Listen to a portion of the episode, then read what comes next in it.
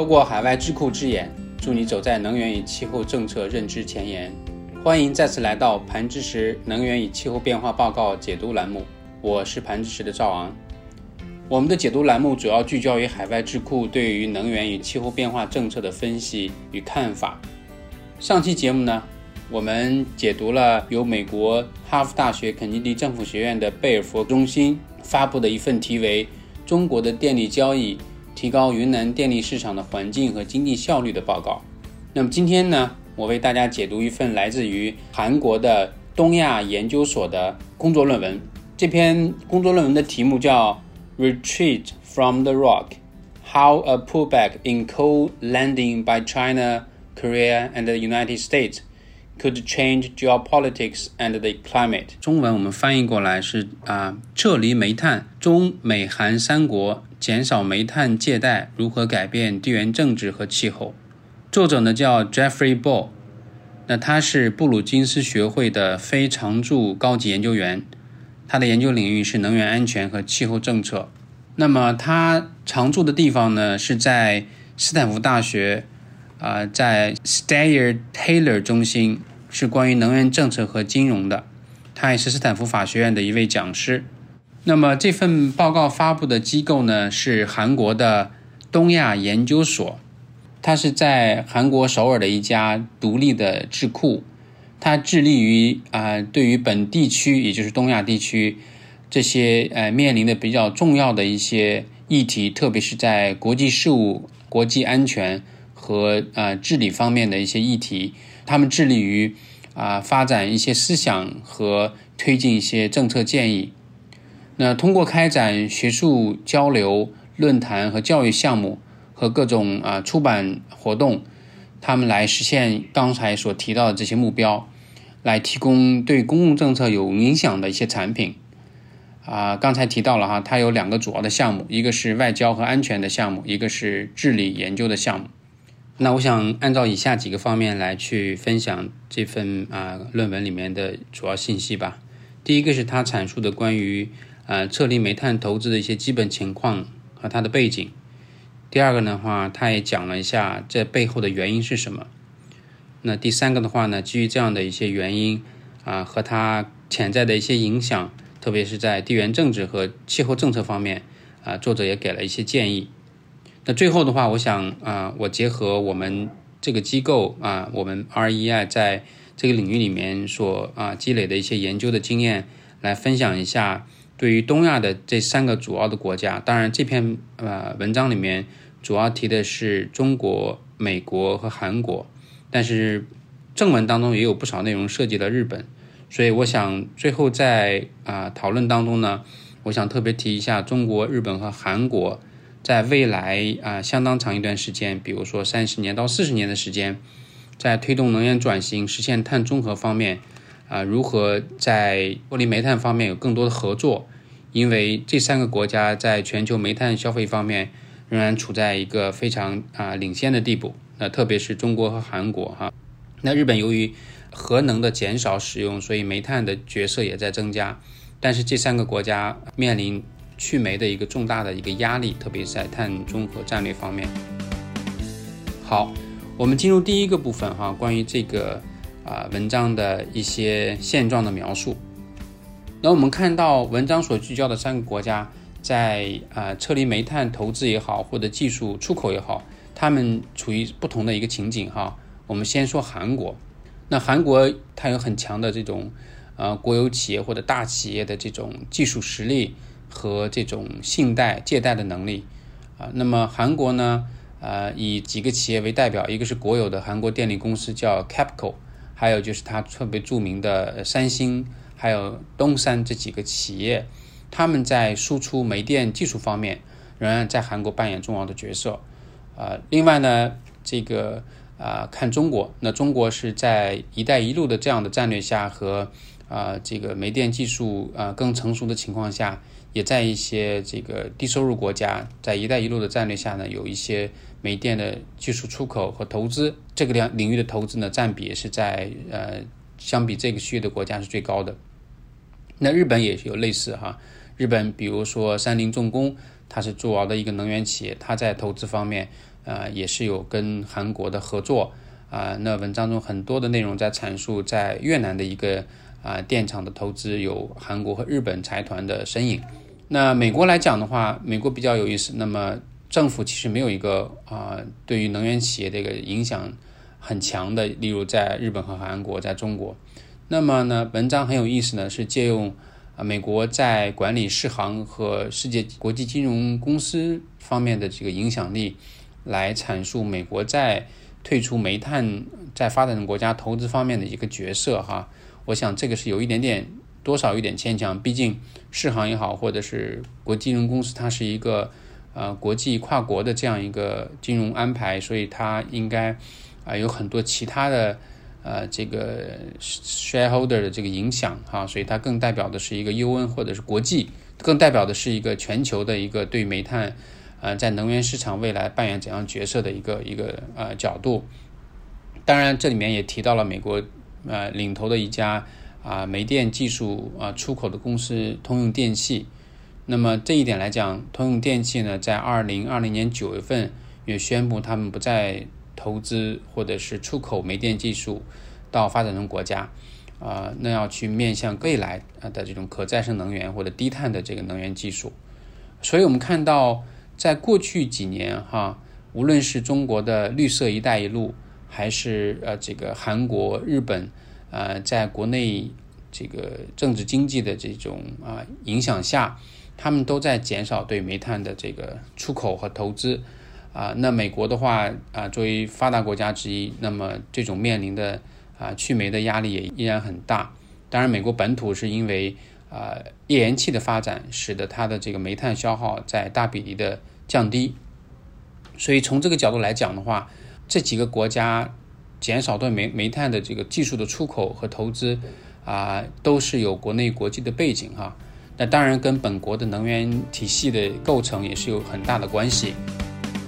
那么下面呢，我想插入一段呢，稍微讲一下这几个国家在能源结构方面所面临的呃基本情况。我想这个是讨论呃未来。最终看看每个国家如何去面对啊长期的这种啊气候应对的战略和实现各自啊或远或近的碳中和的目标是直接相关的。关于呃这四个国家一次能源的主要构成呢，数据主要来自于 BP 世界能源展望二零二零或者是国际能源署的数据。如果不是特别说明的话，啊这边的数据主要来自于这两个来源哈。那么我们先来看啊，二零一九年，截至二零一九年呢，呃，全世界的能源结构哈，一次能源结构其实仍然是以化石能源为主，呃，那么百分之八十的能源需求或能源消费都是由化石能源来完成的。那么电力来讲，就是发电来讲的话，这个比例稍微低一点，有百分之七十二的电力是是由化石燃料完成呃实现的。那化石燃料主要是煤电。和天然气发电，当然有一也有小部分石油发电。那这几个国家的话，呃，大的比例是差不太多的哈。比如说，呃，在化石能源啊，一次能源使用当中，以石油、天然气和煤炭为主的这个化石能源，那中国的一次能源比例当中有百分之八十六是由这三种能源组成的。啊，最接近的是韩国，韩国是百分之八十七。那对于啊，美国和日本来讲的话，这个比例呢稍微低一点，但是也都在百分之八十以上。目前能源转型的这个压力对于这几个国家来讲依然是巨大的啊。那中国的话比较有意思的地方呢是，啊，煤电其实在中国的比例是最高的，在这三种当中，而在其他三个国家呢。啊，即使都是百分之八十多的这个化石能源的比例，但是在一次能源结构当中占第一位的，他们一般是这个石油啊，石油是占比最高的。那当然，美国的话，天然气跟石油的比例很接近。当然，我们也会看到啊有意思的现象。刚才我一开始也提到了关于页岩气的啊这种革命在美国的出出现。那美国由于页岩气的革命呢，带来了对煤炭的快速替代，而美国也开始大量的出口。液化天然气，那出口的主要对象呢，也就是这东亚三个国家。所以呢，在过去将近十年的时间，中国、日本、韩国啊稳居页岩气全球啊进口国的前三位啊，第一位是日本，第二位中国，第三位啊韩国。那么这三个国家大量进口液化天然气，一方面是满足啊增长的能源需求，特别是中国；另外一方面也在一定程度上减少了这个煤炭在这个比例当中增长的速度啊。所以这一块的话，天然气除了弥补净增长的需求以外，同时也有对煤炭的一定替代。所以有观点认为呢，在未来五到十年，那中国为代表还会进口更多的天然气。来逐渐替代煤炭。那么在这样一个情景下，我们来看啊低碳能源。那低碳能源的话，呃，主要以呃核电和呃可再生能源为主，比如说风电、太阳能和生物质能。那我们来看的话，啊，当然也包括水电了啊。那么核能的话呢，在中国占比啊一次能源只有百分之二，那么在这个韩国的要高很多，达到百分之十一。那由于日本有核岛危机，所以日本的核电的比例呢在大幅下降。啊，我看到这样的一个数据是，它大概在啊二零一九年的时候呢，在百分之三点二，以前的比例非常高哈。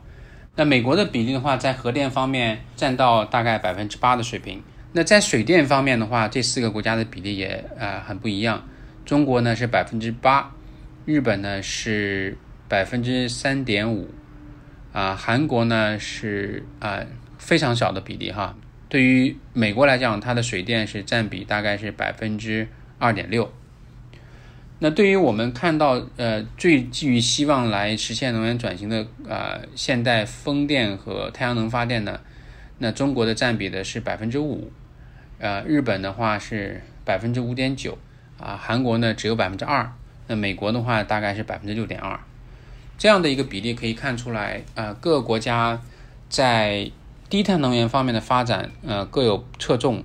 这个和每个国家能源之前的这个结构和经历的一些特殊的事件，比如日本的福岛对核电的影响，和这个本国的这个一些技术特点都有关系。但是从可再生能源来看的话，啊，那加上水电和风电、太阳能、生物质能。那中国目前的一次能源可再生比例达到了百分之十三，那么中国计划是到二零三零年要达到百分之二十这样一个目标。那日本的话呢，水电和可再生能源的比例加起来仍然只有百分之十不到，百分之九点四。韩国的比例就更低了啊，韩国的比例在可再生能源的方面只有百分之二。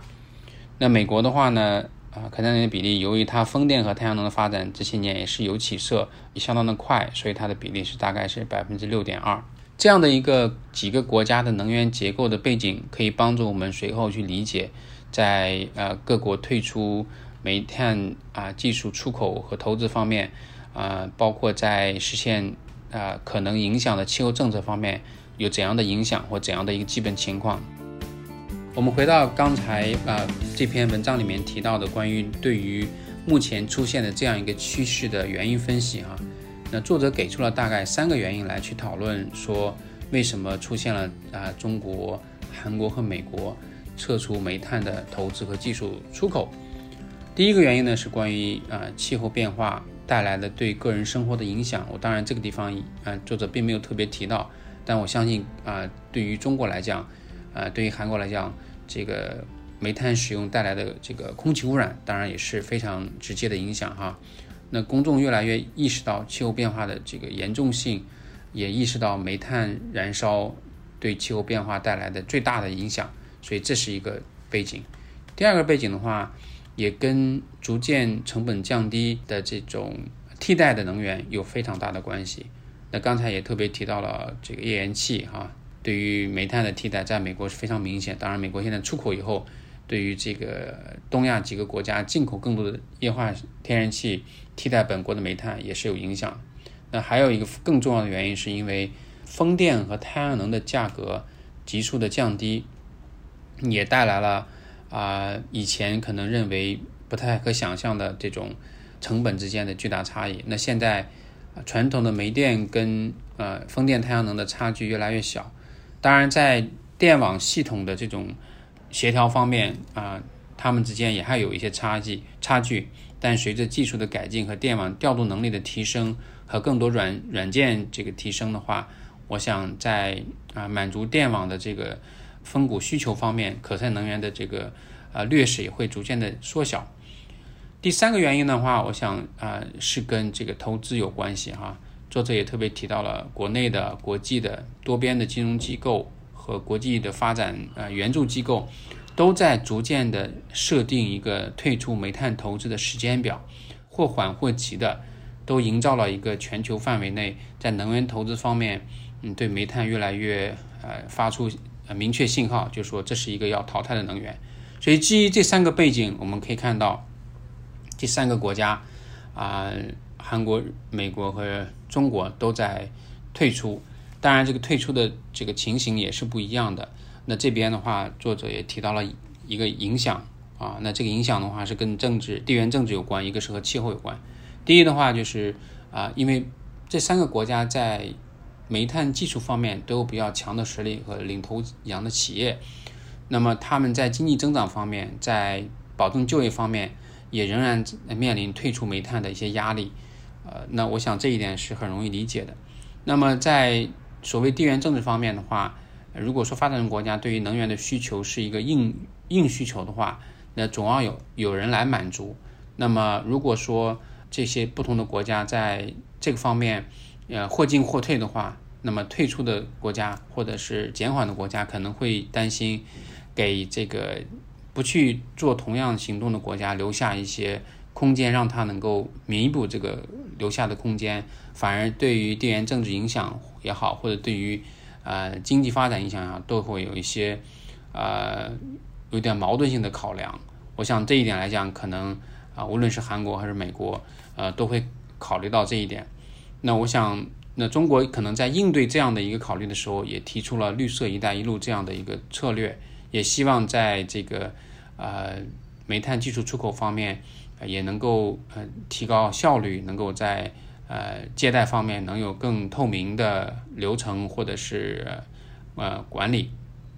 当然，文章也特别提到了，呃，中国不仅是煤炭技术强的一个国家啊，也是这个可再生能源技术啊有大规模生产、有呃巨大生产能力的国家。所以，中国在这个领域也在啊大量的输出。啊，风电和太阳能的一些技术，包括呃投资，这也对发展中国家能够呃享受这两种啊可再生能源技术成本降低带来的好处，也能够嗯借这个机会能够呃多样化自己能源系统，也逐渐去呃降低能源系统的碳强度，所以这个事情也在进展。而在同时的话，由于日本、韩国和美国在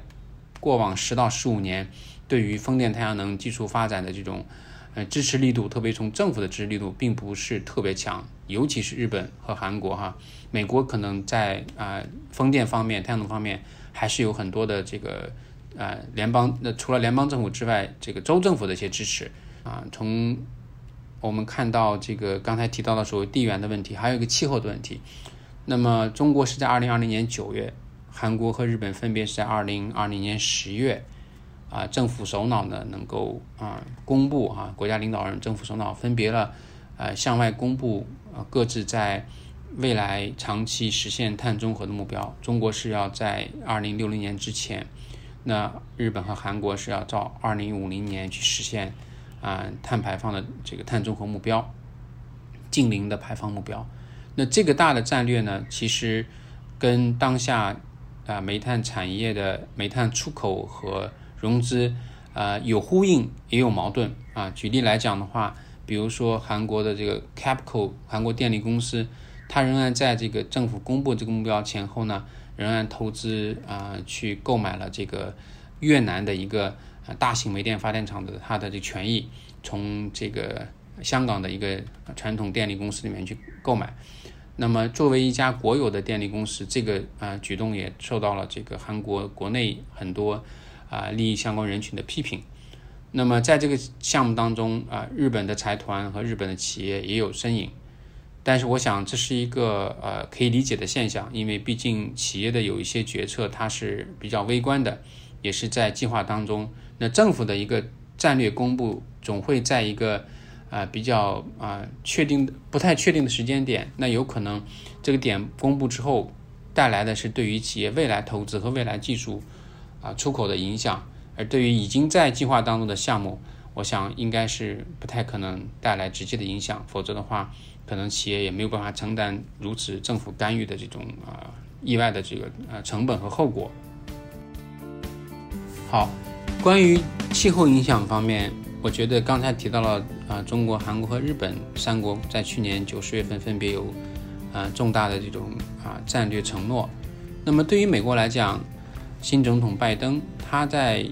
这个自己的竞选当中，包括呃当选总统之后，也在气候政策应对方面有很多积极的举动啊。那我们在之前的一些解读节目当中也特别提到，拜登政府是希望面对。呃，多重危机下的美国的这种困境，呃，希望在投资方面啊，增加更多的投资，应对美国基础设施的这个呃老旧和这种经济发展带来的这种收入不均等和弱势群体和低收入人群的这种更强大的经济压力和困境，以及啊，通过应对气候变化，增加这个绿色和可再生能源投资来带动。呃，经济上的问题和带动脱离这个疫情的这个负面影响，虽然没有正式承诺，但是也是照着二零五零年实现碳中和的目标来去设定和迈进的。那我想在这一点来讲的话，啊，退出煤炭，啊，那么这些国家都有这样的这个承诺，或者是可能会在短期公布这样的承诺，那么他们应该是有怎样的这个挑战呢？我想啊，从刚才分享的这个能源结构来看，无论是全球的平均还是这几个国家，仍然是化石能源在巨大的这个比例哈。那么要在未来三十年啊，对于三个发达经济体，那对于中国来讲，未来四十年去实现碳中和，这个困难和压力一定是比较大的。当然，虽然我们有比较长的时间可以去展开啊，但是这些国家。要去面临本国仍然较强的化石能源比例的这个减少的问题，一定会聚焦在啊可再生能源，聚焦在啊能源结构的调整和聚焦在这种啊上发达地区的这种以对石油的严重依赖的这种啊基本啊能源和经济结构这个转变当中。所以在啊提出的这个政策建议当中呢。啊，作者也特别提到了啊，有几个想法，特别两个想法哈。第一个的话呢，他要提到各国依然要转变投资方向，不仅是说要加大对于在海外投资、发展中国家投资，减少对煤炭的这个投资这样的一个这个决定以外，还要在国内的这个投资啊方面也要去转变，那转变到去对于。啊，更加啊低碳的这种可再生能源的投资，啊，这样的话带动这个本国的这种啊减碳的过程，啊，也必然会将这样的一个啊成绩和带到国外去，有更多的影响，正面的影响。这是一个投资方向的更深度的、更大范围的转变。第二个的话呢，是关于啊未来能源技术的这种传播也好，或者是竞争也好，哈，目前至少来看。美国、韩国和日本意识到，在可再生能源投资和技术发展方面，之前其实做的很不够。那么，在这个无论是韩国的这个呃政府，还是日本、美国这两个新上任的这个呃政府首脑的这个治理下，都在希望能有更大的投资和这个刺激政策到这种可再生能源。这也促成了啊这些呃主要经济体之间的这种竞争。那么这种竞争呢，啊，会继续减少这个技术的成本，会继续呃解决在这个技术啊渗透率提升过程当中所面临的其他的这种技术障碍也好，或者是呃经济的障碍，比如说电网的适应能力，比如说智能电网的发展，或者是呃电池或者是储能技术，那包括现在我们看到，呃，中国在这个。啊，电动车发展方面拥有强大的制造能力。那么，日本首先公布了2035年要禁售传统燃油车，包括不再呃销售这个混合动力车的这样的一个非常积极的目标。那么韩国和美国也在考虑，特别是美国的很多更啊积极的一些州也在公布类似的政策，这些都促进了未来呃这个低碳技术在各个国家能够啊更多的发展，能够提高它在能源结构当的渗透率的这样的一些情形。那么最后的话，我想。呃，对于这份工作文章的这个呃一个我个人的观察，也想呃分享给大家。我个人的观察或者是对这篇文章的理解呢，主要是想集中在东亚这三个主要经济体，他们未来设定了这样一些啊，在全球来看非常受欢迎的这种积极的碳中和的目标之后，他们如何有更好的协作啊，有更好的支持？我想从中国的角度来讲，由于它具有比较完整的工业生产的这种体系，有强大的这种工业生产的规模，所以在发展呃更高比例的可再生能源，不管是设备制造还是装机方面，都会有很强大的优势。那么日本和韩国作为全世界主要的经济体之一，哈，两个经济体，他们也本身有很强的呃工业制造能力，特别是在软件方面啊技术方面。也有非常强大的优优势，所以从啊我们来看，这三个国家也在啊各为邻居，所以他们也有彼此的这种呃竞争的这种潜在的意识，所以有一些所谓的同辈压力。那当中国公布碳中和目战略的时候，我想啊对韩国、日本是影响。那当日本公布二零三五年禁售嗯传统燃油车和混合动力车的时候，对中国和啊韩国。也是有压力的，所以我想这种同辈压力也会有一些积极的影响，使得三个国家呢，呃，能够有更多的合作，也能有积极的竞争，使得在全球啊减少煤炭，呃和快速减少煤炭比例方面，应该做出呃这三个国家所呃对称的这种呃工作，因为在煤炭消耗方面，或者在液化天然气和整体的这个石油天然气消费方面。东亚三个国家在全球都占有非常高的比例，由于它的经济发展速度较高，啊，也有由于它的人口呃较多的原因，所以呢，最后我想我们在我们的项目当中，在我们的解读的这个栏目当中，还会持续关注一些来自于本地区的啊独立智库啊关于气候和能源呃研究的一些进展，或者是政策分析的进展。那么今天呢，我们选择的是韩国的。东亚研究所的一篇工作论文，那么我想这也是一个呃比较好的开始，也希望我们在未来的呃遴选报告的时候，也会关注来自于日本和来自于呃更多的这个韩国的这个一些研究。我们这一期的报告解读就到这里，再一次感谢大家的收听。如果您喜欢本期解读，请别忘记点赞或者将本期的内容分享给更多的人。如果您对我们所解读的内容有更多自己的看法，也欢迎留言或与我们通过邮件联系。我们也会定期对读者反馈在节目中进行回复或者解答。透过海外智库之眼，助你走在能源与气候变化政策认知前沿。更多的精彩内容，我们下期再见。